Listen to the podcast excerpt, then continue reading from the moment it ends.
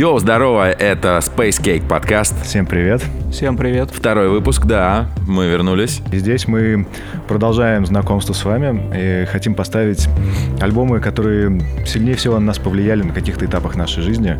Ну, это не то, что любимые альбомы, а просто какие-то альбомы, которые действительно запали в душу и некоторым образом оформили наше музыкальное мировосприятие. Ну да, то есть знакомство не с вами, а с нами. Да, Юра? Ну да, мы знакомимся с вами дальше. Все, Вы с нами. всем привет.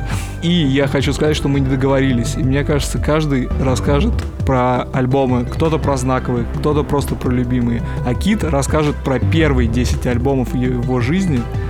Нет? У нас был прав? договор с пацанами, мы выбирали тему для второго выпуска, как бы поняли, что не успели все рассказать действительно в первом не про наши вкусы, и решили выбрать 10 альбомов, которые повлияли на нас очень сильно, так или иначе. Я почему-то думал, что это первые 10 альбомов в жизни. По-моему, не так было на самом деле. Могу переписку Вроде просто показать, знаковые но- альбомы, поэтому я насчитал около 100 альбомов. Это было реально сложно. Я записал их. И потом мне сложно было выбирать самые знаковые.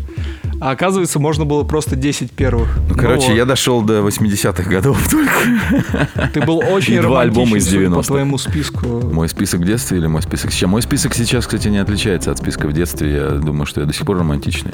Я думал, что там будет металл, там, я думал, будет очень много всякого пост-рока, гранжа, Ну да, я славлюсь как металлист-хардкорщик, но... панка, Но там нет ничего из этого. да, действительно.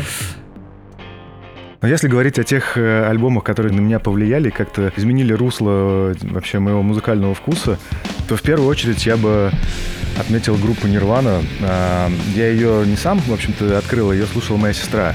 Э, И когда я сам начал увлекаться этой группой, конечно, для меня это много значило. Вот, например, Smells Like a Teen Spirit — это были первые аккорды, которые я вообще научился играть на гитаре. Я очень хотел научиться играть на гитаре, именно чтобы уметь играть вот эти несколько аккордов.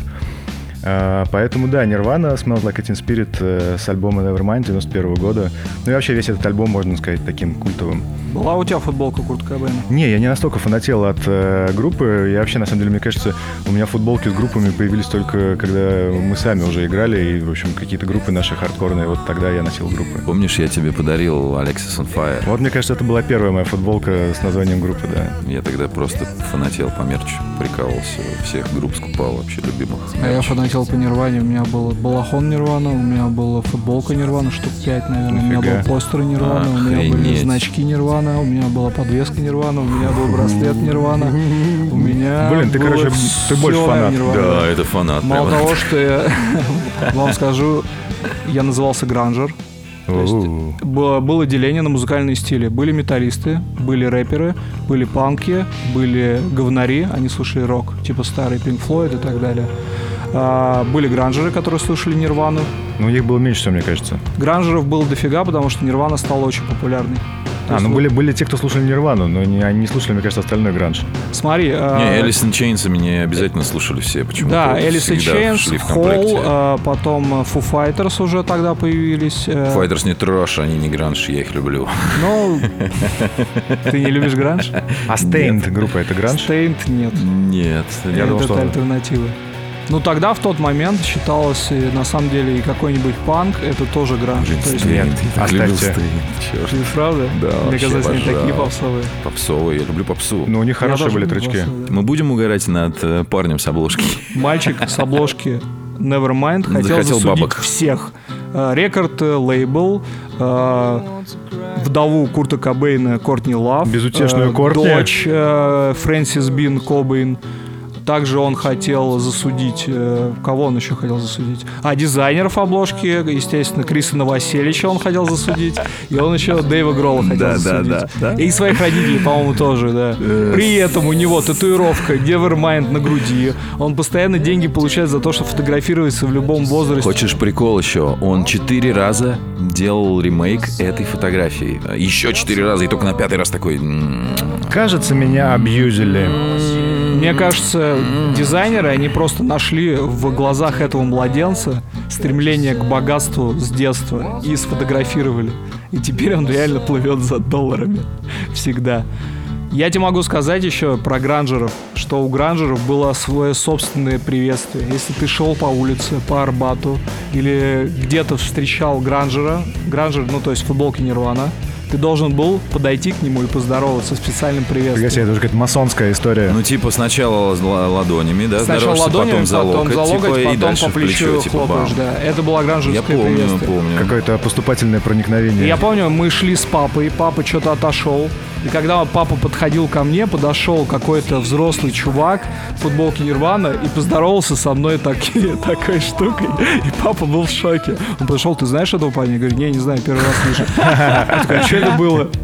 Ой, ну, пап, я я по- потом тебе расскажу. А я сам офигел, потому что на самом деле я не знал про это приветствие. Это был первый человек, который поздоровался со мной так. Он просто А, и после этого больше никто с тобой так не здоровался. Нет, со мной здоровались так постоянно, и я тоже подходил так же, если видел чувака с футболки Нирвана. И была война между стилями, то есть э, если ты гранжер, ты вроде бы дружил с панками, потому что похожие стили были, но не очень любил рэперов. В смысле, ты ненавидел рэперов, потому что это самые были чудовища. А что, а металлюги? Металлисты это самые спокойные всегда были. Даже если металлику слушали. Особенно Честно. если металлику слушали, Да. значит, спокойно. Не знаю, мне Да. кажется, я получал люлей и от металлистов, и от рэперов. Да, да, они White Smoky называли. White Не, White Smoke, Smoke. да, я помню Это уже да. другое немножечко. От скинхедов, да, в основном доставалось. Мне выбили зуб, у меня есть э, порезаны живые. У меня есть очень плачевная история про White Smoke ов и про музыку. Она прямо связана. Вот я работал курьером, класс 9, типа там год 99 И вот лето я освободился раньше, чем надо, подумал, пойду пешком до дома, прогуляюсь, что, классный день. Плеер в уши, короче. Хоп, у меня стопорят два чувака. Гоп-стоп. Гоп-стоп, да, такие в кепках красивых, как мне сегодня Пыш сказал, в жетонах. Kangol. Отводят меня, значит, в туалет э, Ростикса еще не KFC, шмонают весь рюкзак, снимают часы, забирают проездной и забирают мой тот самый первый Сидюк Sony. И с ним они забирают все альбомы, которые у меня были с собой. А я их тогда купил на лицензии, и для меня это просто была такая трагедия. Вы не представляете, это был ужас. Я думаю, да, это действительно трагедия. Плюс это психологическая травма. Ну, нет, я сейчас не про нее говорю, я скорее вот про именно потерю музыки. Я терял музыку, это ужасно было. Все это еще под запахи куриной грудки, пиздец. Ой, мои любимые куриные грудки, да. Вот я детство провел в Орехово-Зуево, это подмосковный город, у бабушки с дедушкой я проводил. И там все делилось на районы. То есть там были маленькие дома, каждый друг друга знал, и дрались мы районами. То есть дом Не, на ну дом. это классика стенка Да, на стенку классика, там. конечно. Но когда в Москве вот эти буровейники, я переехал тогда с родителями Человейники. Чертаново Южное. Рядом он с Бутово находился, прям в Жопинске, в Жопинске. И там были огромные дома, где познакомиться было нереально сразу. И это были все семьи новые. И вот там мы уже объединялись друг с другом по музыке. То есть мы реально ходили гранжеры, металлисты, панки. И э, дрались тоже исключительно из-за музыки. Бывало, что рэперы нападут на металлистов, гранжеры нападут там еще на кого-то и так далее. Ох, вот это время-то замечательное было. Ну да. Золотые времена. У меня альбом первый, наверное, который вот вошел в меня. Это была группа Earth and Fire, Земля, ветер, огонь. Тогда их все слушали, вообще все. И это был альбом Faces 80-го года. Каждый трек просто супер хит.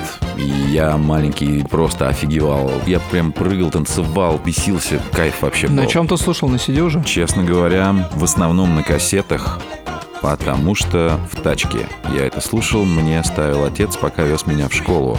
Нас сначала была магнитола с кассетная, потом уже появилась, да, сидюшная. Но потом, естественно, был тоже диск. Самый любимый трек Earth and Fire у меня это трек Fantasy с альбома All in All 77 года. Это прям просто разрывной трек. Э, В школе мы все его обожали тоже, все пели его. Родители, все одноклассников тоже пели У вас его. просто еще школа была такая джазовая. В Классная. моей школе никто не пел такого.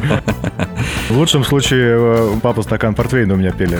Монархия. Я, я не верю, Юр, что ты в такой школе прям учился. Не, Ну, в то come on. время пели, конечно же, да. Сектор газа еще была такая группа, очень популярна. Группа кино. В общем, для меня это очень знаковый был альбом, да. А еще очень у меня отпечаталась, конечно же, обложка этого альбома, где вся группа с их предводителем Морис Уайтом, который, собственно, был продюсером этого альбома, они в виде пирамиды выстроились и сфоткались.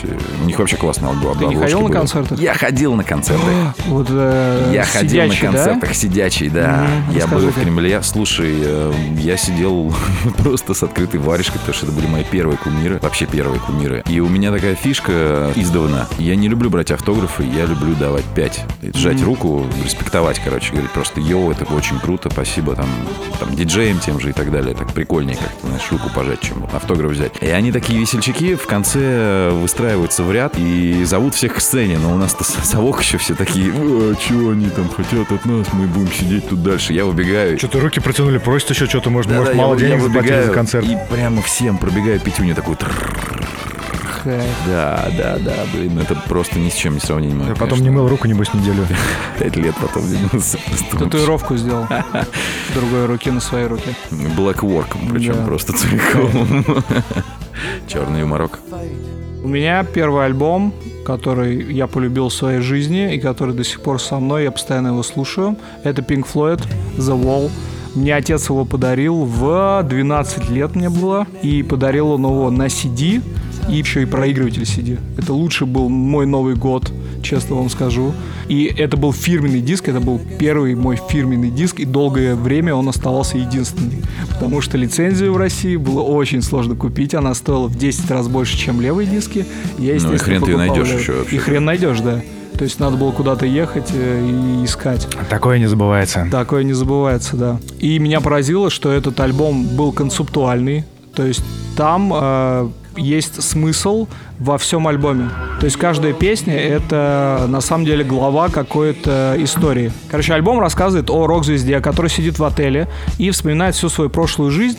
И постепенно э, все э, свои э, провалы в жизни, какие-то трагедии, они добавляют э, кирпичики в стену, которую он строит вокруг себя э, вокруг себя, чтобы другие люди через эту стену не прошли. К примеру, он э, в одной песне рассказывает про смерть своего отца на войне, и это как бы кирпичик в стену. Потом про неверность своей жены, это еще один кирпичик. Вот эта самая известная песня, она про то, как в школе его э, подавляли его личность, и что и вот это образование, оно тоже добавило новый кирпичик в стену. И каждая песня — это какой-то новый кирпичик, новая трагедия, новая какая-то Драма. драма, да, пережитая драма.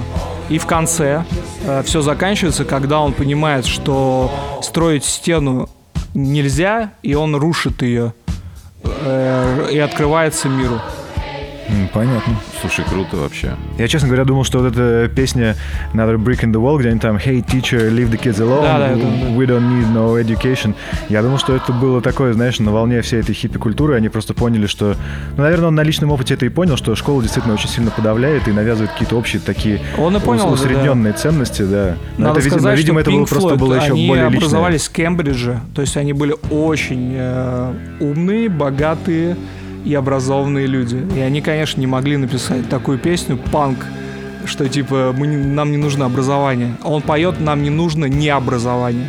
То есть We don't need no education. No education, так это да. по-английски это просто такой сленговый, типа, это же самое, что сказать, we don't need education, это просто усиление. Никакого, да, имеется Да, нам нам не нужно- нужно никакое Да, образование. да, это как по-русски двойное отрицание. У них и в разговорной речи так бывает. Но может быть, кстати.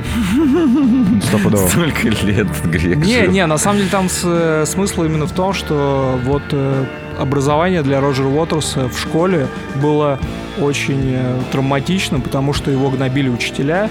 И если посмотреть фильм, есть фильм «Стена», и там более понятно именно э, сюжет этого альбома. И там в этом фильме показано, как Он э, не учителя- анимационный разве? Нет, не анимационный. Он игровой Фига. фильм. Там играет э, Боб Гелдов в главной роли. Посмотри его обязательно, очень хороший фильм. Подожди, а, Там вот- а вот именно- это вот клип такой э, это анимационный? клип, это из э, этого фильма нарезка. То А. есть это трейлер, по сути, этого фильма. Плюс доснятые кадры. То есть там каждая песня именно вот э, какая-то трагедия личности этого Пинка, рок-звезды, который сидит в отеле и просто вспоминает свою прошлую жизнь. И вот песня как раз про No Education, это про то, что учителя его третировали в школе. Понятненько. Вот, такой первый альбом. Крутотенюшка. А, на меня, конечно, еще очень большое влияние оказала калифорнийская панк-сцена где-то в начале 90-х годов, в частности, группа NoFX, их альбом White Trash 92 года, песня There's Something Sticking in My Eye. Это вообще прям гимн, не знаю, какого-то определенного возраста в моей жизни, какого-то настроения. И там же была целая плеяда этих э, групп, э, то, что называли там калифорнийский панк, скейт-панк, э, поп-панк в итоге. А, и у них был лейбл Fat Track Records, основанный басистом и вокалистом NoFX, на котором были подписаны... О, я такой помню, да. Да-да-да, так там же были подписаны... No Use for a Name, No Fun at All, Leg Wagon, а, кто Да. еще?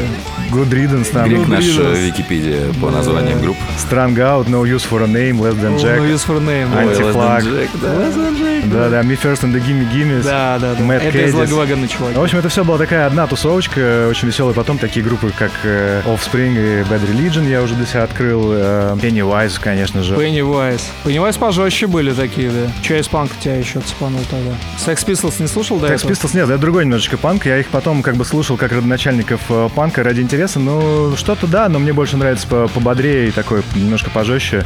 И в этом плане, например, офигенный эм, альбом Strung Out э, 2002 года, правда, уже такой более поздний, An American Paradox. Вот, э, там прям такой плотненький панк, очень классный. Э, ну и вообще, панки на меня, конечно, большое влияние оказали. Я очень люблю группу Бельведер, это канадцы. Я Они тоже не знаю такие такую, кстати. Я быстренькие. помню, помню. Знаешь, да? Да. Быстренькие такие тоже очень Ребята, мелодичные. да. Они прям Послушаю. очень быстрые были всегда. Ну и вот примыкающие к ним э, ска-панк сцену э, мои любимые, конечно, Catch-22. Они, правда, не из Калифорнии, а из Нью-Джерси. Э, но я их долго слушал, и у них там было много тоже каких-то сайт-проектов. В общем, А классные ребята. Феррис, ты слышал таких? Ну да, конечно. У меня вот любимый была Save Ferris, я обожал на велосипеде кататься. Я не мог слушать вокал. ска вообще. Женский вокал это моя отдельная больная тема в тяжелой музыке, в гитарной. Ну, там не тяжелая музыка была. Не, ну, она ты такая понимаешь, я Свинг такой смешанный со ска-панком, очень веселым, и это было Вот очень слабая клево. доля вообще не про меня была в то время. Я не понимал эту тему, ни регги, ни ска, ни dancehall, ничего вообще не заходило. Ну, я со ска начал. The Bug последний альбом, ты так и Блин. сказал, что Ну, слишком он дабовый, для да. Вот меня The Bug, даб, да. Вот The Bug вышел новый альбом. э, Любите даб? Отличный альбом. Не он любите так- даб? Ну, он, он такой дабстеповый, понравилось, какой-то раговый такой, там, с бомбоклатами, вот это все по классике. Сейчас нормально мне это все заходит, слабая доля вообще, благодаря ха- хаос спас ситуацию, на самом деле. Deep House, да, помог мне э, привыкнуть к слабой доле, что это может быть основой. Ската это все побыстрее. Так, так, Ну, так, так, так. ты понимаешь, мой, мой посыл. Я привык к сильным долям, да, к слабым долям. Это не моя тема была. Сейчас понимаю, что это окей. Подожди. Кит, а ты панк вообще не, не слышал или слышишь? Ска-панк? Нет, я не слушал. Ска-панк. Нет, а вообще ска-панк? нет. Я, если честно, ска тоже-то вот вообще почти не слышал к- никакую группу, да. А ты, Юр, какие ска-панк? Catch 22 уже сказал, да. Кто еще был-то самый известный? Mighty Mighty Boston's. Real Big Fish. Real Big Fish мне очень Да. нравится. Черт, да, я слушал ска-панк, значит, извините, наврал. На самом деле у нас была русская сцена скапанк э, неплохая. всякие, Ландыши, да, очень, э, да. Дистемпер, э, э, с- Санкт-Петербург Джаз Ревью и какие-нибудь Каберне Денек. Там, правда, на них все время ходили фанаты, и была такая довольно опасная Ну, ситуация. потому Там- что Санкт-Петербург Джаз Ревью это те же, кто, по-моему, в Спидфайре, что ли, играли. Да, в Spitfire, и да. И те же, кто Ленинграда, да. как бы. Ну, по крайней мере, так было в 2000-х, я не знаю, Ну, как сейчас. пересекающиеся составы. О, я был на Ленинграде да и вообще, них когда- они только начинали в Ленинграде, я был, когда на них ходил, там человек 250, и это было круто, конечно. Сейчас я уже не могу Ленинград послушать, я был на пикнике афиши, где выступал Ленинград, и это было что-то как-то очень сложно продраться Ну, через весь мат. Нахуй. Нахуй, да. Вот, не будем даже говорить об этом. Вы были когда-нибудь на концерте NoFX? Нет, я, честно говоря, не У был. меня и в планах не было даже. Блин, я очень хотел, не смог. Для меня, на самом деле, было таким, а, ну, довольно неожиданным потрясением, не сказать, что приятным, э, недавно, когда я решил переслушать NoFX, и мне YouTube выдал какие-то их э, вот недавние записи, и Фэт Майк, он стал еще жирнее, он Да. стал огромный, жирный, он одевается как баба, красится, и он там открытый гомосексуалист, А, по-моему. серьезно? Ну, что? насколько я понимаю, да, там у него все, все, все уже как бы... э, И он, он одевается как баба, поет Почему-то в этот момент Грек на меня сейчас посмотрел. Ну, типа, я такой, что, серьезно, такая херня? И при этом, при всем, весь этот вот юношеский задор и запал, который у них был, он прошел, и он просто стоит и играет музыку как-то без драйва, но он с каким-то своим новым пафосом. Я, в общем, короче говоря, поскольку лелею к ним очень нежные чувства с юности, я решил просто не вникать в эту во всю историю, потому что, ну, как бы они изменились, то, что они делают сейчас, мне не нравится, а старые прям вообще моя любовь, душа и навсегда. Heavy Petting Zoo, я помню альбом, мне очень нравился у NoFX. Следующий альбом, который стал моим любимым альбомом, это Майкл Джексон of the Wall. Это 79 год. Все треки бомбические были. У меня он сразу был на виниле. Повезло Это один тебе. из двух альбомов, которые у меня вот с рождения. Оба Майкл Джексона. Это Off the Wall и Триллер. Мне дико нравился винил. В обеих пластинках были постеры большие. И вот э, чем примечателен этот конкретно альбом, э, тем, что Куинси Джонс, э, тоже один из моих любимых продюсеров, он познакомился с Майком и предложил ему записать альбом, где он бы спродюсировал большую часть треков. Я-то думал всю дорогу, что он был саунд-продюсером. На самом деле выяснилось недавно, что был некий гитарист. Гитариста, по-моему, звали Род Темпорт, который, собственно, большую часть минусов и придумал. Но для этого все равно нужен прекрасный мозг, который бы все это собрал в один perfect альбом. Соответственно, нужно найти музыкантов, нужно найти суперстудию, нужно выбрать все. Короче, продюсер нужен. Да, собственно, Куинси и был вот этим продюсером. А, Он позвал Стиви Уандера, он позвал Пола Маккартни. Те, в свою очередь, тоже немножечко э, от себя там настругали несколько треков. Но Майкл там тоже написал, он как бы не, не фигней страдал. Он тоже написал несколько треков сам полностью. Это вот, например, Don't Stop Till You Get Enough. Э, Я его вообще обожаю. Это пятый альбом, по-моему, да, Майкла Джексона? Если я не ошибаюсь. Пятый его альбом, да, но для меня он был первым. Ну, вообще все думают, что «Триллер» — это первый альбом. Даже «Off the Wall» на самом деле не такой популярный, как э, все последующие. Ну, не знаю, он Грэмми получил, как бы. Но на «Off the Wall» нету Билли Джина. Билли Джина. Там нету таких хитов, которые все знают. Ты слышал смысле, «You're on the Wall»? нету... Да, я да, оба слышал. Мне кажется, триллер действительно... Нет, триллер попсовее известнее, это безусловно вообще абсолютно как бы, ну, Rock With You и She's Out Of My Life, там, Girlfriend с Полом Маккартни все точно абсолютно знают. И вообще супер заводной альбом, при этом там есть лирические медляки, как бы кайфово. Вообще в плане композиции этот альбом как бы, ну, топовый и по сведению, и по звучанию, и как бы он крутой. Ты посмотрел Он крутой. документалку про Майкла Джексона? Слушай, я посмотрел две документалки. Да, э, Джексона. Две части. Я посмотрел две документалки разные Так. про Майкла Джексона. Первую старую про то, как он записывал прямо перед смертью э, новый альбом и поехал в тур. И ты, когда смотришь эту документалку, тебе очень жалко, что он не провел хотя Блин, бы очень один крутой, да, концерт. хотя бы один концерт. Я Хотя был, бы я был да. живьем на Майкле, кстати. В Москве? О, Это вот на заре, на- в, начале 90-х. Да. это было просто 94-й какое-то- год. Да, это был, да, да? да, 94 Какое-то убийство на входе. History. Да, мне чуть не раздавили грудную клетку, я и мой одноклассник, э, мы Боже, с а сколько родителями лет тебе пошли. Ну и какой год? Если это 95-й был, значит 10 лет мне было. Офигеть. 10 лет мне было, да. Я на всю жизнь запомнил, а тогда был как раз его костюм с вентилятором, первый в мире костюм с кондиционером встроенным. И он вылетел на ракете в самом начале, как бы из э, из сцены. В общем, да, это был потрясающий концерт. И, собственно, я посмотрел недавно документалку про новый тур, который так и не состоялся, к сожалению. И треки тоже прикольные очень. Я вообще там всплакнул. После этого выходит документалка, наделавшая много шума. Погидая Неверленд она называется. Как всегда, у нас принято, да, Facebook поколение, это разделились на два лагеря. Те, кто сказали, какой он пиздец урод вообще. Ну и вторые, те, кто... кто Да, сказал, что, нагнали да опять. чё, да, да, все придумали, смонтировали и так далее. Я лично от себя могу лишь сказать. Первое, это то, что Макалей Калкин сказал всем, что ничего вообще не было, вы что, все долбанулись, что ли? Второе, конечно, могло что-то быть с кем-то другим, но какими должны быть родители, чтобы могли просто вот отдать своего ребенка к нему в спальню на ночь, как бы, ну, Ну, Слушай, вот такими, знаешь, это первый есть, вопрос. да. И второй мой вопрос. Э, В этой документалке не было выслушано второй стороны. То есть не было взято интервью ни у охранников, ни у просто сторонников Майкла Джексона, те, кто там в этот момент работали, жили или еще что-то. Как бы. Ну, то есть мы с вами как к судам привыкли, да, слушаем две Но это стороны. там а было тут только одна сторона, просто как бы поливание, Там поливание, объясняли, что поливание никто и не стал поливание. разговаривать на эту тему. И не участвовал. Я не до конца в это верю, но опять же, все возможно, да, все возможно. Но для меня это документалка о том, что если у тебя есть деньги, ты можешь делать все, буквально все. Да, То для есть меня это документалка, что если ты американский родитель, то ты какой-то туповатый американский Я родитель. думаю, что там, конечно, очень много факторов сыграло. Но, конечно, да, родители были очень странные люди. Да что, о чем вы говорите? Некоторые родители своих детей еще подкидывают другим. Да вот Майкл Джексона взять, пожалуйста. Ноги растут из отца у Майкла Джексона, как бы все понятно тут. Ну, вот Тут это, вот это понятно. сильно. А они же сиамские. Ну, очень странная тема, когда Майкл Джексон менял ребенка э, каждый год. Он подбирал себе похожего, блондина, он держал Ну, у на себя его Макалея, на да, колее. который не- Да, не да- да, не дался Макалей ему, Калкин, видимо. да. Вот Ну, не знаю, не знаю. решил похоже. Спал с ним в одном постели, звонил ему. Он реально был большим ребенком. У Конечно, него не ферма спорю. Neverland называется. Ну, это пиздец. Он там на поезде у себя в доме ездил. Ну, Но по факту как он в Саус Парке. Ты в видел уже в детей. Саус Парке образ этого Майкла Джексона, да? Ну, Да, да. Это сумасшедший псих, который, типа, думает, что он ребенок. С таким детством Ничего удивительного вообще в этом нет. У меня только один вопрос был всегда к Майклу вот насчет детей. Какого хера он с балкона их там свешивал и чуть не уронил? Ну, в порыве это как-то, да, в Не, порыве ну, просто наверное, показал, да, да, его. наверное, да. Мы когда переехали в 90-м году в Марина на 22 этаж, именно так со мной поступил то ли мой дедушка, то ли мой О. папа. Просто что а они потом сказали, что ну, как бы зато к высоте привык сразу. Интересненько. И фобию какую-то заработал. Мимолетом. Еще одну, да, опять же, какую-то очередную. Так что вот, да, Off the Wall, первый мой любимый Майкл. У меня любимый, наверное, Культовый. триллер. Триллер у меня на втором месте. Ну, Майкл Джекс — бог поп-музыки. и... Майкл Джекс Майкл бог. Джекс.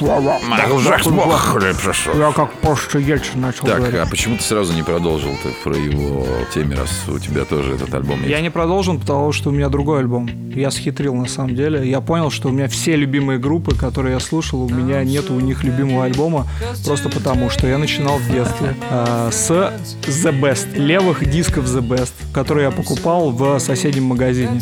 И вот э, группы такие, как Нирвана, Мои любимые альбомы все. все, да.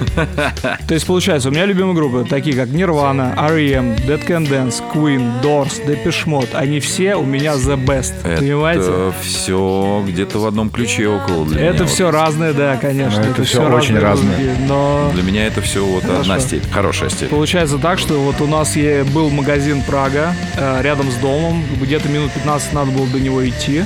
И вот э, ты как-то копил деньги, либо там от родителей получал э, на еду в школе, ты их копил и шел туда и выбирал э, просто молил Бога, чтобы там появился какой-то новый альбом крутой, и покупал там The Best Nirvana или там еще что-нибудь. Ну, так, конечно, да, удобнее, когда у тебя только одна опция, ты не можешь себе позволить несколько альбомов, да, The Ну, у некоторых групп, в принципе, не было э, столько классных песен В на России. альбомах, что приходилось действительно покупать только Best of, и все. Не, ну для некоторых, да, работает. Действительно работает, да. А у меня в детстве не было другой вообще возможности, я просто покупал The Best и все. И вот так Я вот понимаю, узнавал да. об этих группах. Ну и мало того, что я могу сказать, что это было довольно-таки опасно ходить в этот магазин Прага, потому что там стояли люди, которые могли тебя обуть. И я пару раз просто убегал оттуда, когда ко мне подходил какой-нибудь чувак и спрашивал, эй, у тебя есть деньги? А чё по пластам? Нет, он не про музыку интересовался, он интересовался именно отобрать у меня деньги на эти CD. И пойти их пропить, блин. И не знаю, что там сделать с ними.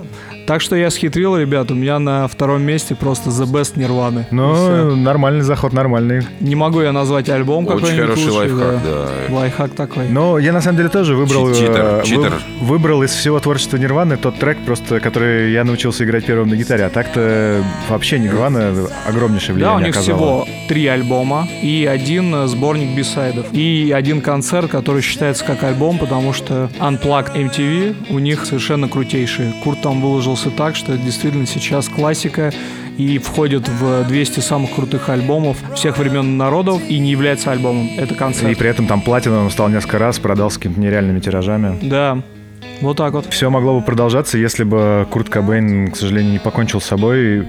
И в этой связи, э, ну, не- некоторым образом похожая судьба у моей следующей любимой группы, э, группы Sublime.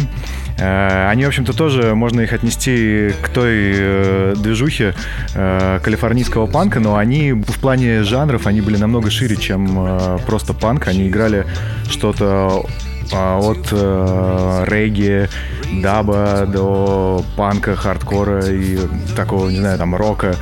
В общем, э, классные ребята, э, передают абсолютно вот этот вот калифорнийский вайб э, беззаботный. У них все треки, это вот как будто бы ты реально там проснулся, вышел с утра, и ты на пляже в Лонг-Биче, в Калифорнии.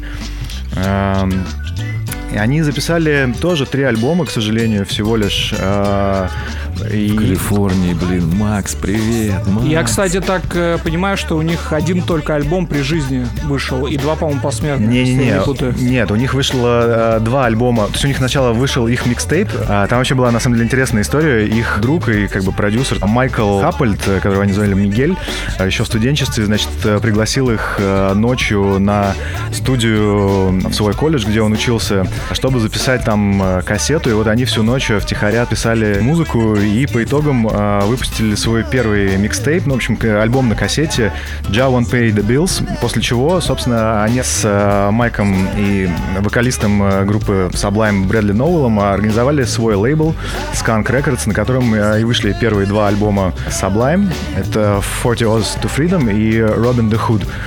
А, последний их альбом, э, который они успели записать с э, вокалистом, э, одноименный Sublime, вышел в 96 году на Gasoline Alley Records, но, к сожалению, вокалист не дожил двух месяцев до релиза и умер от передоза героином. И это, на самом деле, такая странная и вообще непостижимая да, у них история. очень радостная музыка, у них все да. клипы такие радостные, калифорнийские, как можно при таком солнце на скейте катаясь, да. там, с Просто супер Калифорния, да, бикини, короче, от героина, это же жесть. Ну, это, походу, был такой бич поколения. Вообще, многие как бы в этой тусовке в рокерской торчали. И это, ну, действительно стрёмная очень история. А, собственно, ну, у Sublime выходили еще потом какие-то э, там сборники и прочее, но, по сути дела, да, вот у них три альбома, а после смерти Брэдли Ноуэлла, их вокалиста, э, два оставшихся члена группы, Эрик Уилсон, басист, и Бад Го, э, который играл на барабанах, организовали группу Long Beach Double Stars. Тоже очень клевая. Да, офигительная. И они очень прям продолжили вайп Long Beach. Нет, я про а, другое. Я вспомнил прекрасную и замечательную группу Snot. Нот. Тоже чувак Блин, вот э, у них было немного скашной темы. Прям совсем чуть-чуть, но меня это не бесило тогда. Не, ну у них немножко было. другое, кстати, было музло. Хотя тоже это да ладно. Близкое, про близкое. смерть, про да, смерть прямо... вокалистов я могу сказать, тоже, кстати, что я. Снот да, того, я, короче, я могу сказать, что про смерть вот вокалистов. Э, в детстве у меня была травма, что любимая группа у меня была Нирвана, вокалист мертв.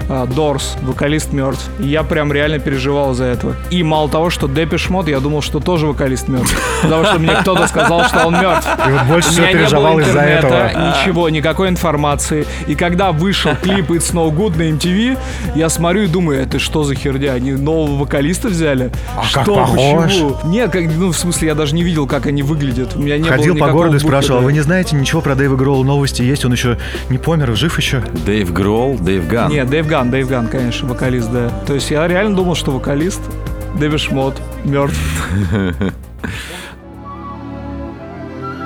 Я вернусь опять к своим любимым черным ребятам. А, Квинси Джонс также продюсировал замечательного Джорджа Бенсона. Это мой первый был любимый гитарист. И альбом Breezin' через Z пишется 76 -го года. Я когда услышал этот альбом, я его просто не захотел больше никого включать. Это бесконечный кайф. И трек Brazen у меня стоит на рингтоне на, на моего отца до сих пор. Обожаю, когда он мне набирает. А на меня? На тебя я поставлю какой-нибудь жесткий рэп просто прям вот с пердежом твоим любимым, вот, чтобы прям пердело динамики на телефоне, чтобы прям разрывались просто от этого Ну пердежа. да. Плейбой карте. Да Ну, не нравится ну. он мне, просто я сказал, что... Да ладно, это твой любимый, все. Нет, я Так что, да, Бенсон респект. Э, В какой-то момент он скатился в смут джаз, но ничего страшного. Первые его вот все альбомы, ну как первый, он вообще там с 50-х фигачит. Мой любимый период это 70-е, 80-е. Просто супер. Где ка- кавер на Nature Boy, например, вообще кайфовый тоже был. У него тоже много Грэмми, и он тоже был у нас в том же самом концертном зале, где были Earth and Fire. Я был на этом концерте, и я Тоже сидел. пробил ему пятюню тоже. Да. Э, я, наверное, из таких отцов я не пробивал э, только Майкла Джексона. Ну, понятно, что это невозможно, иначе я пробил, он бы меня с собой забрал, наверное. Принц. И меня бы пробил бы потом бы нормально так уже. Как ты относишься к принцу? Я очень хорошо отношусь к принцу. На самом деле Джордж Бенсон, бог, э, в плане, как он играет на гитаре, он как дышит. Для него это как, э, вот для нас говорить, для него точно так же свободно самовыражаться на да, гитаре. да. Он интонирует, артикулирует вообще И он невероятно. подпевает еще сам себе, даже просто если у него нету слов. Да, он просто то же самое в унисон играет, то, что гитара играет, он то же самое подпевает. Меня это цепануло так вообще тогда. Поэтому Бенсон, да, Бенсон респект. Бризен это Вот да, must have. Как бы. он, он играет как дышит, прям в тему. Не спорю. Итак, я услышал на MTV клип на песню Mouth группы Bush. Офигел, насколько это круто. Это было реально похоже очень на Нирвану, которую я, естественно, в то время заслушал до дыр. Похоже, похоже. Да, но они считаются, в принципе, продолжателями дела гранжа. По мне не попсовее сильно прям. Наверное, попсове, да, конечно. У них нету такого надрыва, голос никогда не срывается, панка такого меньше, но по факту как раз гранж к ним как раз очень хорошо относится именно к группе Буш. Это английская группа, довольно известная в свое время. Ну и вот, я когда услышал клип, я сразу рванул на горбушку, чтобы покупать этот диск, э, который назывался Razer Blade Suitcase. Очень хотел его найти, но не мог.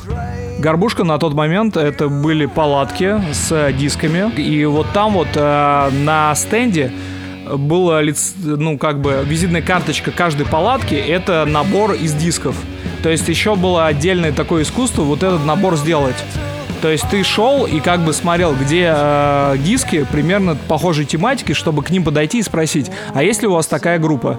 То есть если ты шел и смотрел, ага, здесь Pink Floyd, значит здесь рок, а здесь драм н бейс, а здесь вот это, ну и вот. Я ходил по этим палаткам и спрашивал Буш, и все меня спрашивали, Кейт Буш? Радостно. Я такой, нет, Буш. И я так раза 3-4 Fuck. ездил на... Что такое? Кейт Буш. Кейт Буш, да. Я так раза 3-4 ездил на горбушке. не Нет, мог Джордж найти. Буш. Джордж Буш, да. Младший. Буш-Буш. Старший. The Буш. Б- Братья Буш. Совершенно не мог найти этот альбом. Спрашивал в каждой палатке. Меня уже достало, что меня спрашивают Кейт Буш. Я говорил, «А есть ли у вас диск группы Буш? Мне отвечали нет. Я шел дальше. И в какой-то момент на третий раз я нашел только кассету группы. Когда уже были диски, я уже кассет не покупал. И эта кассета, кассета стоила столько же, сколько и диск. Мне, конечно, было влом покупать, но я купил, ничуть не жалею. Это один из моих любимейших альбомов. Сейчас я группу Буш уже почему-то не слушаю, наверное, уже как-то продвинулся дальше в музыкальном плане. Но ностальгические нотки у меня есть, когда я их иногда переслушиваю. Вот, собственно, чем и отличается Нирвана и Буш. Э, Буш был как-то актуален в свое время, не так хайпанул. А Нирвана, да, всегда. Ну и какие-то фанаты, может, остались у него, а Нирвана, в принципе, очень широкие аудитории слушают до сих пор. А чей трек Black Hole Sun? Black Hole Soundgarden. Вот, это единственный из этих всех гранжевых чуваков, который я более-менее мог воспринимать, короче, тогда. Но именно из визуального контента, потому что у них клипы прикольные были. Вы знаете очень. песню Kiss the Rain, когда девушка пела Kiss the Rain? Я вот просто из последнего прикольнулся, вот новостная тема была э, с, с группой Буш связанная, то, что э, вот эта известная песня Kiss the Rain была сделана, когда чувак, продюсер этой группы, услышал песню Глицерин группы Буш. И он думал, что группа Буш поет Kiss the Rain. А на самом деле она поет глицерин. И когда он понял, что он не прав, он просто побежал и записал песню Kiss the Rain. Нормально. Да, я Нормальный поставлю вот да. ки- два тр- трека, и вы поймете, насколько они похожи именно. И надо сказать, что это муж был Гвен Стефани, если вы не знали. Не, я не знал. Фронтмен этой гру- Да, группы. я это, знал, да, я знал. Муж Гвен Стефани. Они расстались, потому что он встречался с трансвеститом в детстве. Еще разочек, что он делал? Короче, они расстались с Гвен Стефани, потому что был скандал, когда выяснилось, что молодой Гевин Раздейл, он встречался с т- трансвеститом. Известным трансвеститом. Да. Ну, вот так вот. Такой был скандальчик. А Гвен Стефани, кстати говоря, записывалась вместе с Саблаймом. У них есть э, общий трек. Ну, они с Кашной же тоже были. Гвен Такие, да. Don't Speak, конечно, да.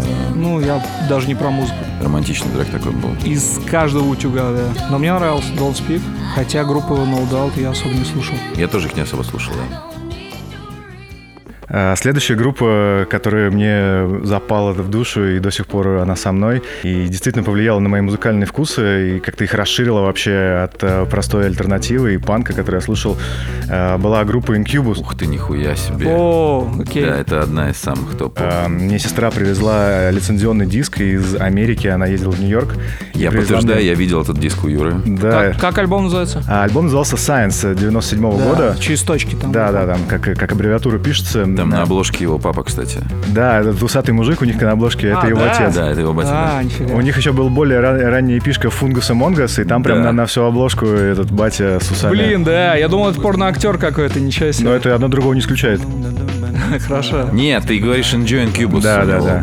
Да, был да. на всю обложку, да. Это его батя, они похожи же даже немного. Да, ну, как бы на этом альбоме есть треки очень разные. Вообще, Incubus очень такая богатая в музыкальном плане группа. У них там все крутые, и басист крутой, и барабанщик, и гитарист, и диджей, который там у них там выдает сэмплы. Ну и, конечно, Брэндон Бойд с его совершенно этим э, бархатным вокалом. Я считаю, лучший концерт, который я видел э, не живьем, да, Red запись. Да, это концерт Red Rocks and Cubus. э, Это просто. Да, я да, был на концерте. Incubus. Я был э, в Арабских Эмиратах. Они разогревали... Какой у нас богатенький Не, я, короче, Буратин. поехал ну, за копейки. Я поехал туда на рыбалку, а оказалось, Нет, вон нет. и что. Просто это- этот фестиваль, который никому особо не нужен, там не, не прям особо много народу было, и... э, Лапалужа. Лапалужа. Ну ладно, вот это. Я был в Арабских Эмиратах. Это было давно, по-моему, 2005 год, что ли, или какой-то такой. И вот э, Кьюбус это был крутейший концерт. Просто я офигел, насколько это круто. Они разогревали Роберта Планта из Led Zeppelin. М, Прикольно. Интересненько. Прикольно, прикольно. Ну, Ну, общем- сейчас сам как Роберт Плант уже. Да, Брэндон Бойд. Он привязал себе два фонаря к рукам и светил ими в толпу. Вообще очень круто. Ну и, собственно, два последующих альбома после Science это Make Yourself Make 99-го. yourself просто. Да, ну с него там почти все бенгеры, я не знаю, Все. почти все оттуда Все. классные треки. А у меня любимый Morning View. И следующий как раз-таки 2001 Morning View, да, но он другой немножко уже по настроению. Я тоже должен признаться, я солидарен с Греком. Это тоже мой любимый альбом. При том, что когда он вышел, он был ненавистным альбомом самому Incubus, потому что до этого они херачили альтернативу и тяжеляк. А здесь а тут спокойнее, такое, полиричнее. Да, все бам, полиричнее. Но Morning View мой самый Ну любимый. да, там так все музыкально, вообще там, если вслушаться в него, там, конечно, они гении тоже На своего рода. пластиночках имеется, имеется. Are you in? А причем они... Under My Umbrella. Да, это уже другое. Это Morning View. Under My Umbrella это, по-моему, вот эта вот черная девочка красивенькая. Риана. Риhanna. Красивенькая. Элла, Да. Ну, короче, моя Under My Umbrella это Incubus. Да? Да, твоя Under Ладно. My Umbrella это Риана, хорошо. А, Но этот альбом Morning View они записывали очень круто. Они сняли особняк тоже где-то на берегу. У них там волны разбивались, а скалы под ними. И они там тусили, репетировали, записывали. Видос есть оттуда. У них там эта вот огромная комната с ковром, вся опутанная проводами, куча оборудования стоит. Видос вот в таком малюсеньком форматике на диске шел. Помните, Да на ладно. аудио CD раньше дату записывали, можно было вставить в комп, и там пару Да. клипов, какие-то тексты, Фига. фотки, и они вот, вот такусенькие, да, как Не, размер не разрешения у Nokia 2002 года. 200 на 300, типа. На White Pony, я помню, была игра Pac-Man, где ты бегал лошадью. Вот это. Держа себе. У тебя не было CD, не? White Pony, да. Deftones. Deftones, да. Нет, но у меня есть пластинка. Да, ну, пластинки такого нету. Пластинки нет, змейки. Хотя бороздки есть. Это было супер глупо, на самом деле. Но это было у меня на левом CD. То есть я купил левый CD, White Pony Deftones, и у меня дополнительный. И причем странно, что вот все последующие альбомы Incubus я себя практически заставлял слушать, потому что это моя любимая группа, и, ну, что-то мне нравилось, что-то нет, но, в общем, я бы сказал, что вот до, до 2001 года, до Morning View мне нравится, а все, что дальше пошло, очень... э, По одному-два трека. одному-два трека с так альбома. вот, да, с альбома. Я согласен, к сожалению, вот именно так и есть, да. Многие группы, группы так, да. Это твоя любимая группа, а ты уже Моя перестаешь любимая группа слушать, да. Deftones. Я думал, что они вообще не развиваются. Это как бы здорово, да. Ты все время слушаешь то, что... Ну, ты знаешь, что ожидать от них. И тут Гор вышел, все такие, а, чё? Ну, ладно, окей, классно, окей, классно. И тут выходит Омс, где гитарист взял девятиструнное весло просто и зарубил. Крутой альбом. Я прям порадовался. Зарубил я, тоже, я прям... Не, ну это вот квинтэссенция, знаешь, типа конца, наверное, 90-х Deftones, вот середины конца Да. 90-х, и вот современных прогеров. Не в том плане прогеров, что они быстро играют, а просто что они за инструменты юзают, что это в основном а, куча струн. Широченные весла вот эти. Да, да, где они используют единственную струну, и я, кстати, приверженник этого стиля. Ой, очень классный альбом у Al Jarreau. А, Он, собственно, так и называется. Giro, 83 года. Вокалист, э, соул, джазовый, опять же черный. Weeknd Weeknd. своего времени. Его, к сожалению, уже больше нету с нами, но я успел на нем побывать даже целых два раза. И он поет живьем просто точно так же, как и на записи. Э, У него очень артистичный вокал. Можно ли так сказать, я не знаю, но... Ну, наверное, да, подача. произношение, ты слышишь его мимику прям вот. Он очень прикольно вообще рулит своим голосом, это можно услышать, да, там типа он зажимает, разжимает связки, у него меняется от этого как бы может быть помягче. Вот. Наверное, это первый вот вокалист, который не диско, да, все-таки Майкл и Стиви, они такие фанки диска, а Эл Джерон больше R&B, соул. И меня вот это цепануло тоже очень. Ты слушал другие его альбомы? Да, конечно. У него просто дофига альбомов, да. High Crimes, мой, наверное, второй любимый альбом. Так у него просто до жопы. Э, я составляю плейлист, э, в нем около тысячи треков. Э, я его назвал Songs of All Time. Mm. Песни всех времен. Мои песни всех времен, конечно же. И там Мел Песни всех твоих времен? всех моих времен, да. Они, надеюсь, еще не закончились, еще будут продолжаться. И там порядка 20 песен, наверное, Эл вообще. Это дофига. И они такие кайфовые все, просто супер. Вот, жалко, что его больше Марвин Гей, у меня так с Марвин Гей, короче, у него прям очень много треков, которые мне нравятся. Ну, Марвин Гей уже такой Барри Уайт, вот Барри эти вот все да, ребята, да. да, они это уже чуть-чуть раньше, чуть-чуть э, секса больше и так далее. Это тоже классно, все очень люблю, но просто вот когда я родился, и это было новой музыкой, все альбомы я перечисляю тогда, это вот были свежак, типа. Эх, везет тебе, а я даже не знал, что вокалиста Депиш Мота с нами нету. Я так однажды перепостил в Фейсбуке новость о смерти э, Моргана Фримана. Было очень круто. Мне все потом написали, ты что, дебил. Фейк ньюс, братан. Да, тогда еще не было такого понятия, а я уже этим занимался распространением. Ты изобрел и это? И вертухан я изобрел, если что, тоже. Вертухан? Вертухан, да. Ой, я тебе покажу потом, Грег. С вертуханом вообще нормально. Улетишь. Это 96 год. Э, исполнитель Beck и альбом Odelay. Блин, мне кажется, я пиво Beck's узнал раньше, чем исполнитель, к сожалению. Бэк, Бэкс, Бэк? Ну да. Beck's, да, факт. Я услышал вот этот трек, как раз который играет э, на MTV, показывали клип. Я офигел, насколько это круто. Ездил на горбушку раз 10, прикиньте, и не мог найти Бэка. Не да, я верю. Вообще. Я верю, когда ты приезжаешь и нет улова. Это я знаю жесть, эту тему. Да. Я не мог найти нигде на левом диске. И как-то я был в Библиоглобусе, покупал книжки. Там был э, магазин с лицензухой. Вот, друзья, польза литературы. Кстати, да. И там был магазин с лицензионными дисками. И там как раз валялся диск Backo Delay, но стоил он как 10 левых дисков. И я собрал деньги, собрался с духом, пошел в этот магазин, и вот это первый лицензионный диск вообще мой, который я купил. А дух это был твой кореш, который тебя оберегал, чтобы тебя не ограбили? Надеюсь, да. Но меня не ограбили, все нормально. И я очень долго думал, что это худшая обложка вообще в мире, потому что я совершенно не понимал, что на ней нарисовано. Вот, Кит, Скажи мне, пожалуйста, что нарисовано на этой обложке? А, итак, я сейчас первый раз в жизни вижу эту обложку. Это, по-моему, то ли ирландская, то ли шотландская собака, которая у них э, овец э, стережет. Э, она сама выглядит как овца или как ковер длинноворстный, который был... Волк в овечьей шкуре. В детстве, если помните, такие ковры были толстые, как дредики. Швабра, в общем, да, моп. дредастая швабра, в общем, перепрыгивает через... Э... Собака-бомж. Перепрыгивает через барьер, да, она да, тренируется. Да, Все правильно. Да. Я на протяжении около 10 или больше лет думал, что это какая-то тряпка или еще что-то, которое просто зависло над, э, не знаю, что это такое. И Городки. только когда появился интернет, да, я выяснил, что это собака. Теперь я вижу на этой обложке собака. И я понимаю, что это нормальная обложка вполне. В то время, когда не было интернета еще, я бы не понял, да, что это такое на обложке, но вот сейчас э, Грек перевернул этот диск, и я немного охренел от задника, потому что на заднике просто пиздец, короче. Погуглите, пожалуйста, э, оформление диска Odelay, задняя сторона. Ну и надо сказать, что альбом просто отличный, я до сих пор его слушаю. Всем советую ознакомиться, если вы вдруг его не знаете.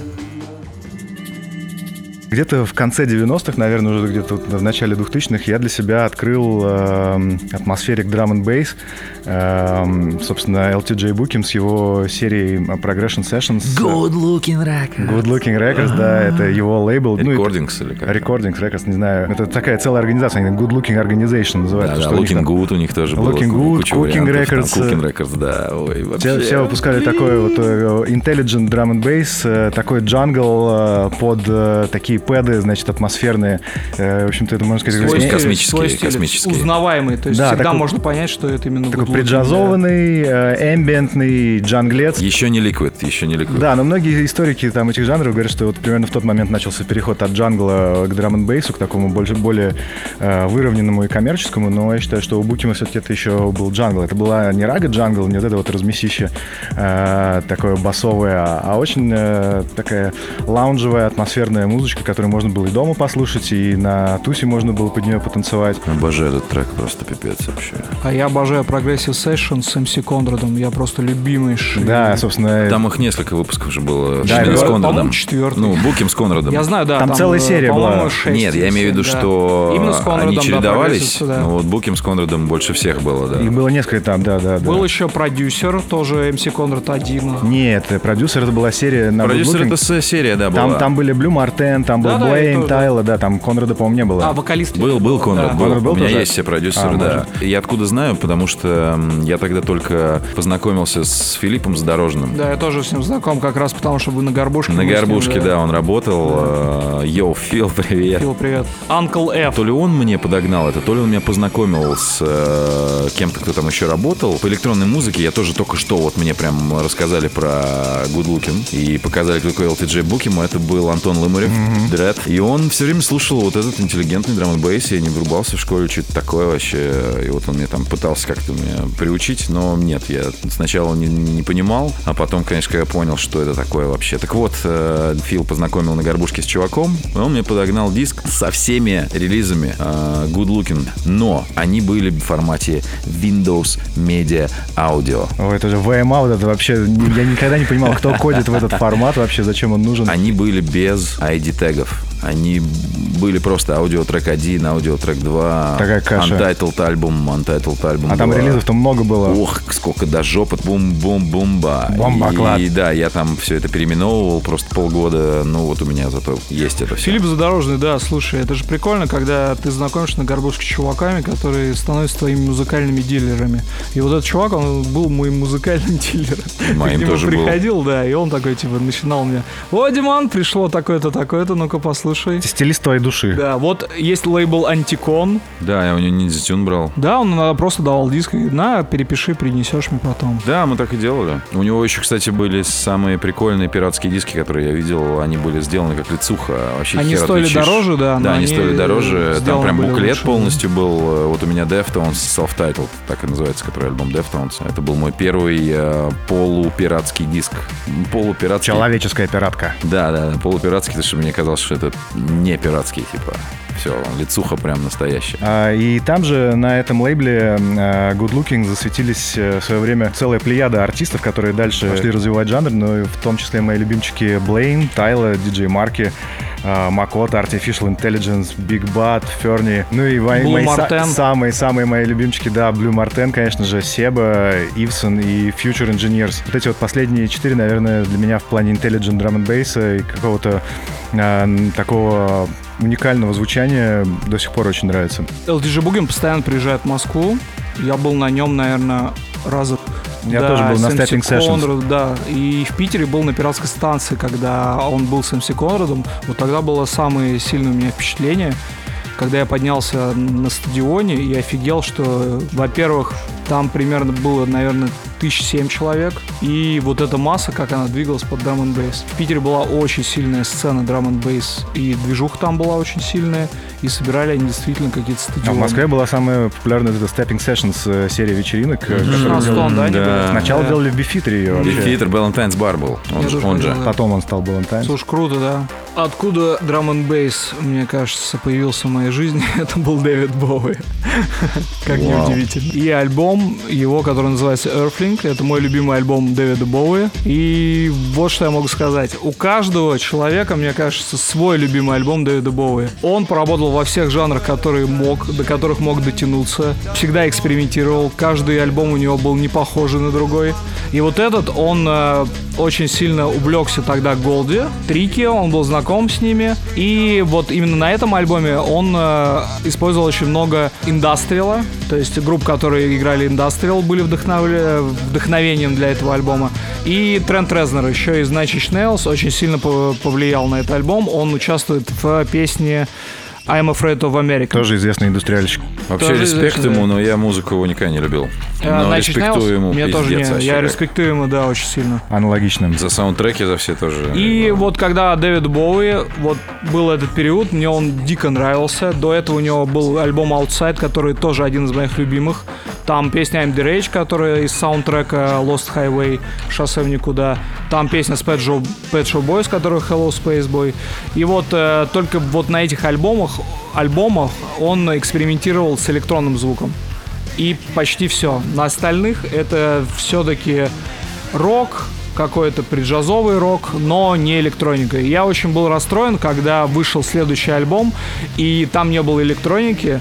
И я подумал, блин, как плохо Дэвид Боуи испортился. А на самом деле, те поклонники, которые слушали его до альбома Earthling, думали так же, когда вышел Earthling. Ну что вообще, Дэвид Боуи Каждый альбом они да. так думали. Вообще, новый. братан, я тебе скажу, что для меня это открытие. Я не знал, что Дэвид Боуи писал электронные альбомы. Я сейчас слушаю это, и это, в принципе, звучит неплохо даже сейчас. Ну, в 97 году, когда он вышел, он мне взорвал мозг полностью. Мало того, что э, он приезжал в Москву, когда я протащился от песни Hello Spice Boy, начал рыть э, Дэвид Боуи, мне очень он понравился. И когда он приехал в Москву, я не смог сходить на этот концерт, потому что мне было очень мало лет. И после Дэвид Боуи никогда не посещал Россию, потому что на концерт Дэвид Боуи в Кремлевском дворце пришли какие-то депутаты какие-то, не знаю кто, короче, костюмы, которые сидели и не хлопали ничего. Да, и только в конце, в самом заднем ряду были его фанаты.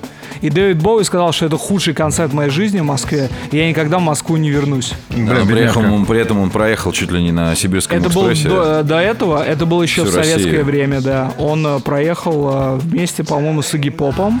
Он проехал на, по Транссибирской магистрали, пять дней он ехал, да. Он встречался с Борисом Гребенщиковым здесь.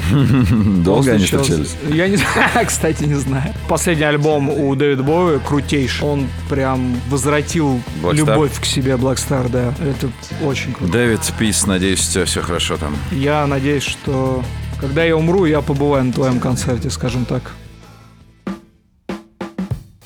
Мой самый любимый слепой музыкант, старина Стиви Уандер – и мой, кстати, тоже. Просто бомба вообще. У него настолько разноплановая музыка вся, такая цепляющая, такие тексты. Я вообще не понимаю, как человек, у которого нету какого-то органа чувств, может воспринимать вот э, этот мир таким образом и пропуская через себя его, создавая такую потрясающую, ни на что не похожую музыку, задавая какие-то новые стандарты, расширяя новые границы просто. Это для меня до сих пор феномен на самом деле. Ну так, наверное, наверное, отчасти и поэтому, потому что у людей, которые не видят, у них э, эти способности Обострение. перенаправляются на другие органы чувств. Гиперспособности. Ну, немало, да, на самом деле, слепых музыкантов, которые были прям супер виртуозами. Хуже для этой профессии быть глухим, конечно. Наверное. Таких, я думаю, нет особо. А диджей же еще какой-то известный оглох тоже. Про него же фильм даже целый да, был. Да. Я могу сказать, что я вот только сейчас расслушал Стиви Вандера, потому что в детстве у меня была травма. У мамы был любимый трек I Just Called to Say I Love You. Ну, отлично Отличный трек вообще. Это саундтрек к фильму «Женщина в красном». О. Мне тоже очень нравился этот трек. Мне он нравился до какого-то момента, но мама его переслушала, а с мамой переслушала и я в итоге. И как бы для меня Стив Вандер был вот именно каким-то чуваком, который пел эту песню. А потом я открыл, что на самом деле он действительно исполнитель. Диско-фанковый такой вообще. Да, он разный, да, и он крутой. И для меня было шоком, что песня Coolio Gangsta's Paradise это изначально Стиви Вандер, который много, поет много песню Pastime, да. да, Paradise. Блин, а эта песня Gangsta's Paradise, э, это единственный, мне кажется, рэп-трек, э, который я практически наизусть знаю. Так странно сложилось, но, в общем, я его выучил. Ну вот, и у Стиви Уандера, значит, альбом Talking Book 72 -го года, он сам его продюсировал. Вы сейчас не поверите, это его 15-й альбом. В 72 году 15-й альбом. Это круто. А сколько у него вообще, интересно? Ой, 30, а, ты же шутишь, я не знаю. О, не, я не у знаю. Дэвида Боуи сейчас 27. В зале славы премии Грэмми сейчас э, за этот альбом Стиви Уандер находится. Все треки, как говорится, бенгеры, а я обожаю их все. Вот, Стиви — моя любовь моя прям большая, сильная любовь, наверное, наверное, даже в каком-то смысле больше даже, чем Майкл вот. Вот, короче, пережил я фанатизм от группы Нирвана. И надо было чем-то заполнить, место Заполнить идола. надо было, как бы, да, что-то более мрачное, мне кажется, чем гранж. И я нашел более мрачную музыку в виде трип-хоп, да. И надо сказать, что вот это 96-97 год, там была волна просто, которая захлестнула меня, это была волна трип-хопа. Это было, причем там несколько совершенно групп. Это были Massive Attack, Portishead, Red Sniper, DJ Cam, Трики. Трики был в Massive Attack, потом он сделал свой очень хороший альбом Maxi и доказал, что он тоже как соло может иметь вес.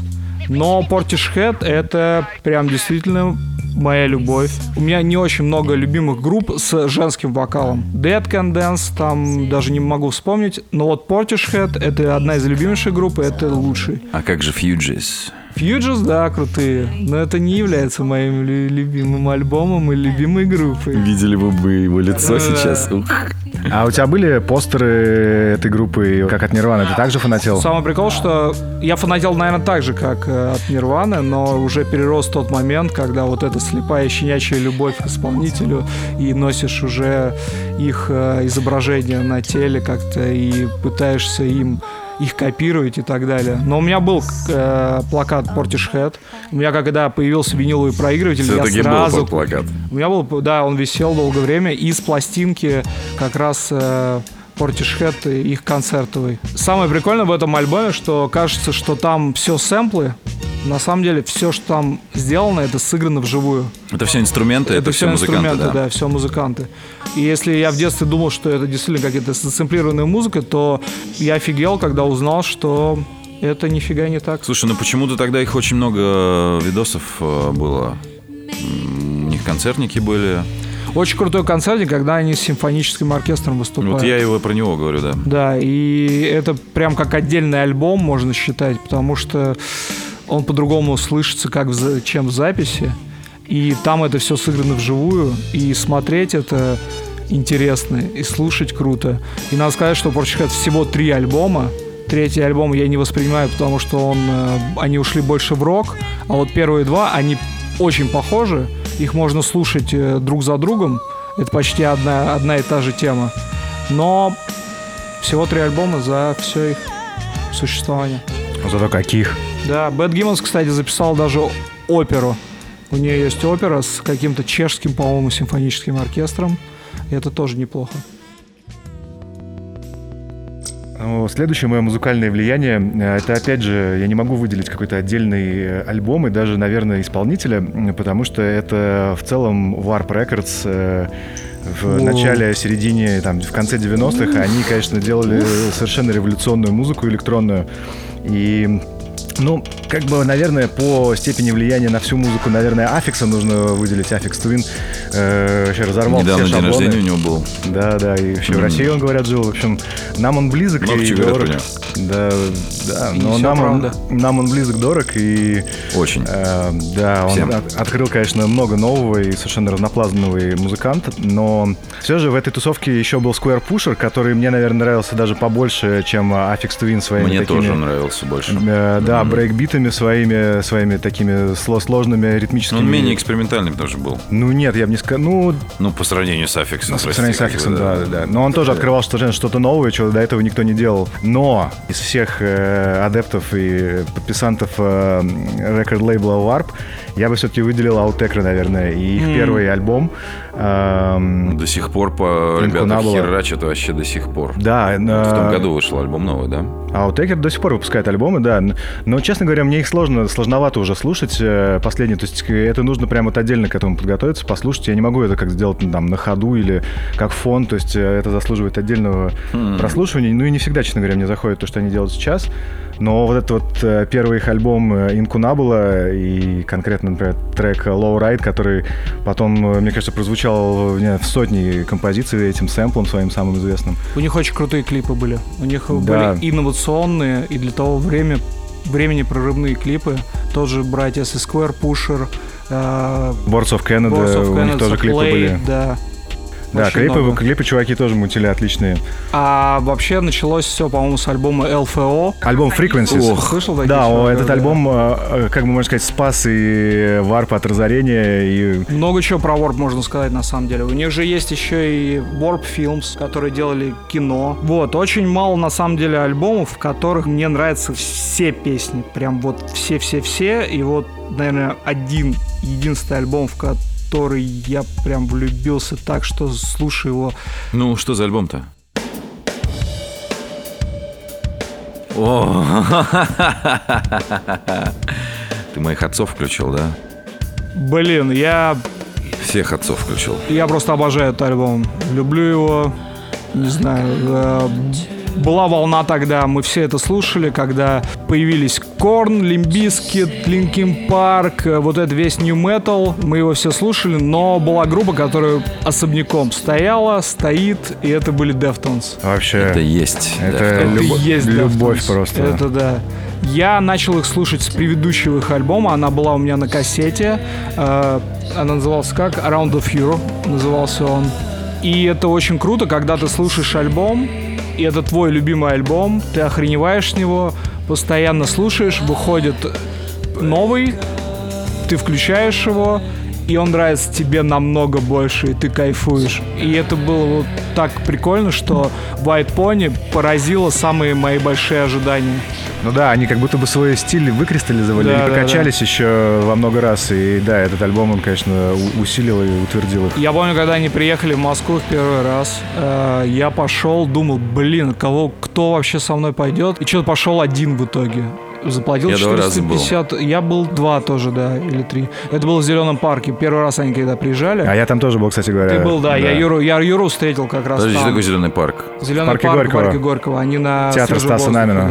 да. Разогревали их AFK, по-моему, да? По-моему, да, Или да. наив? Что-то Нет, нет. по-моему, на, на горбушке не, не На раньше был? горбушке нет, был позже. я Ага, тоже на нем всё, был, да. Все, значит, я, это То был мой самый первый раз, зеленый да. парк. И на горбушке я я, тоже пришел был. один. Мне было, слушай, наверное, 18 лет. Какой это год был? 2006 это был. Возможно, я не помню. Но концерт был очень крутой. На тебе в 2006 мне 18 было, ты ж Не прости, знаю, конечно. Я не знаю, 2004, знаешь, 2002, может.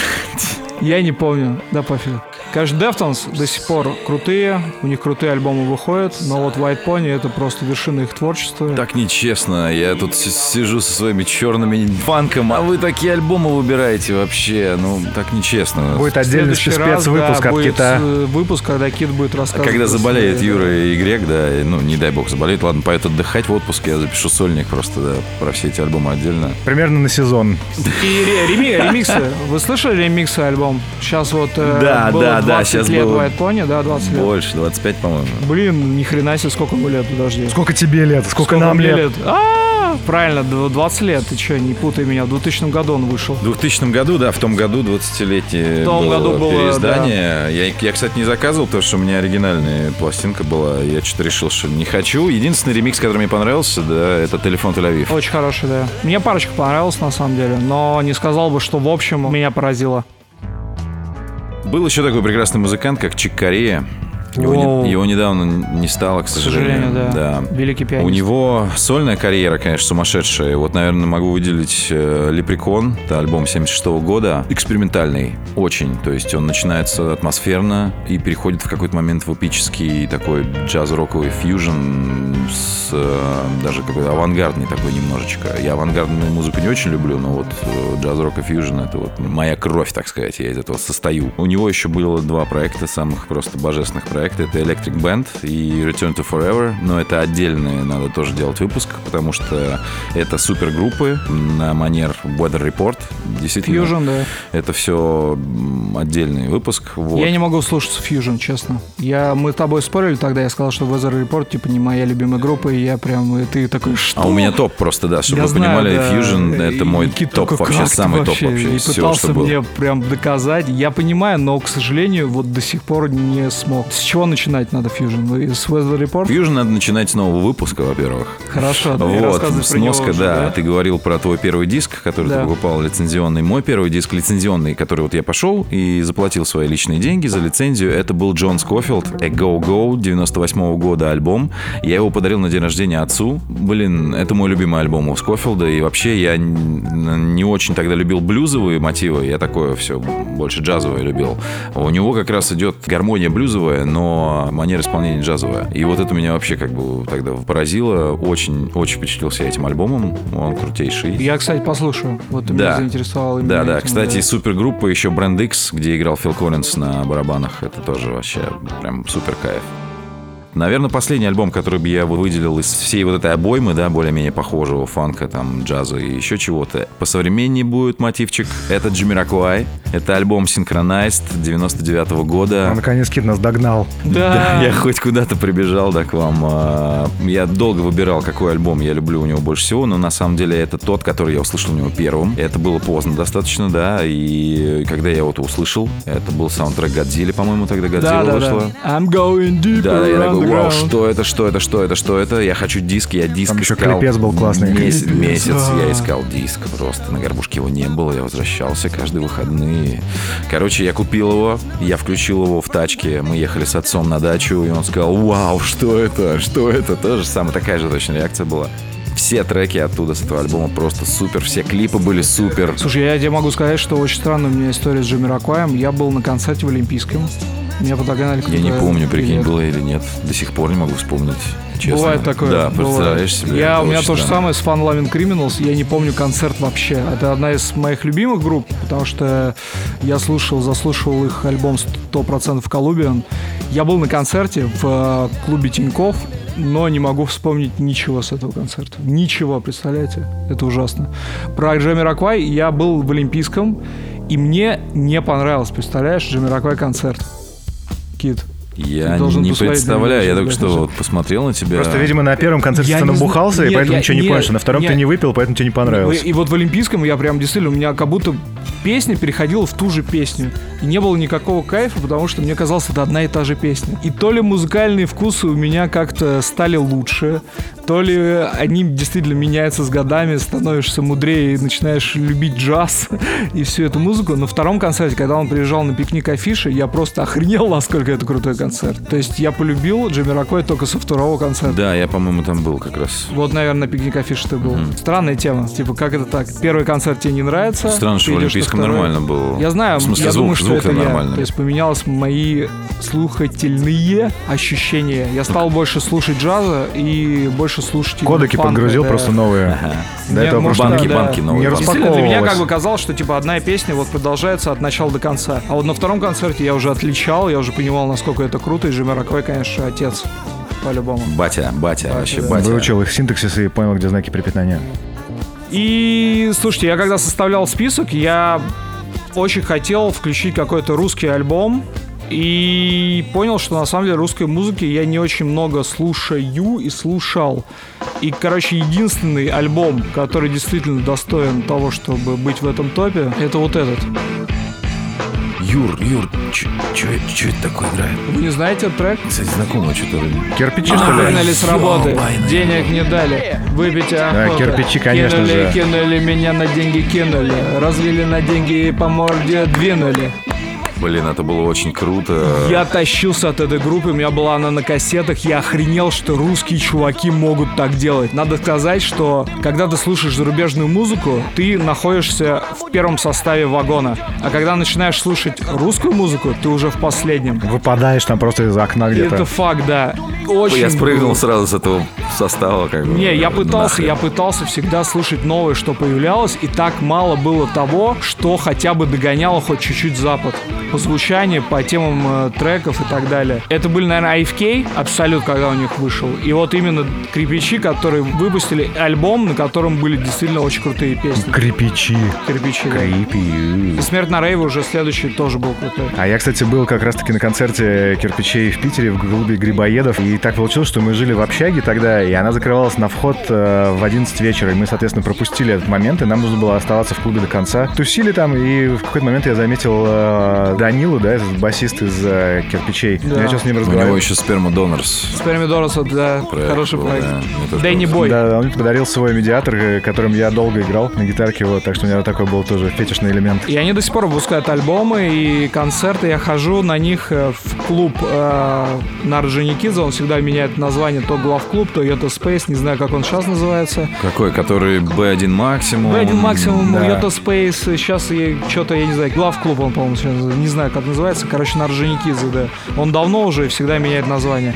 И вот у них постоянно каждый Новый год по 500 рублей концерт кирпичей. И я ходю и кайфую. Стабильность — это качество.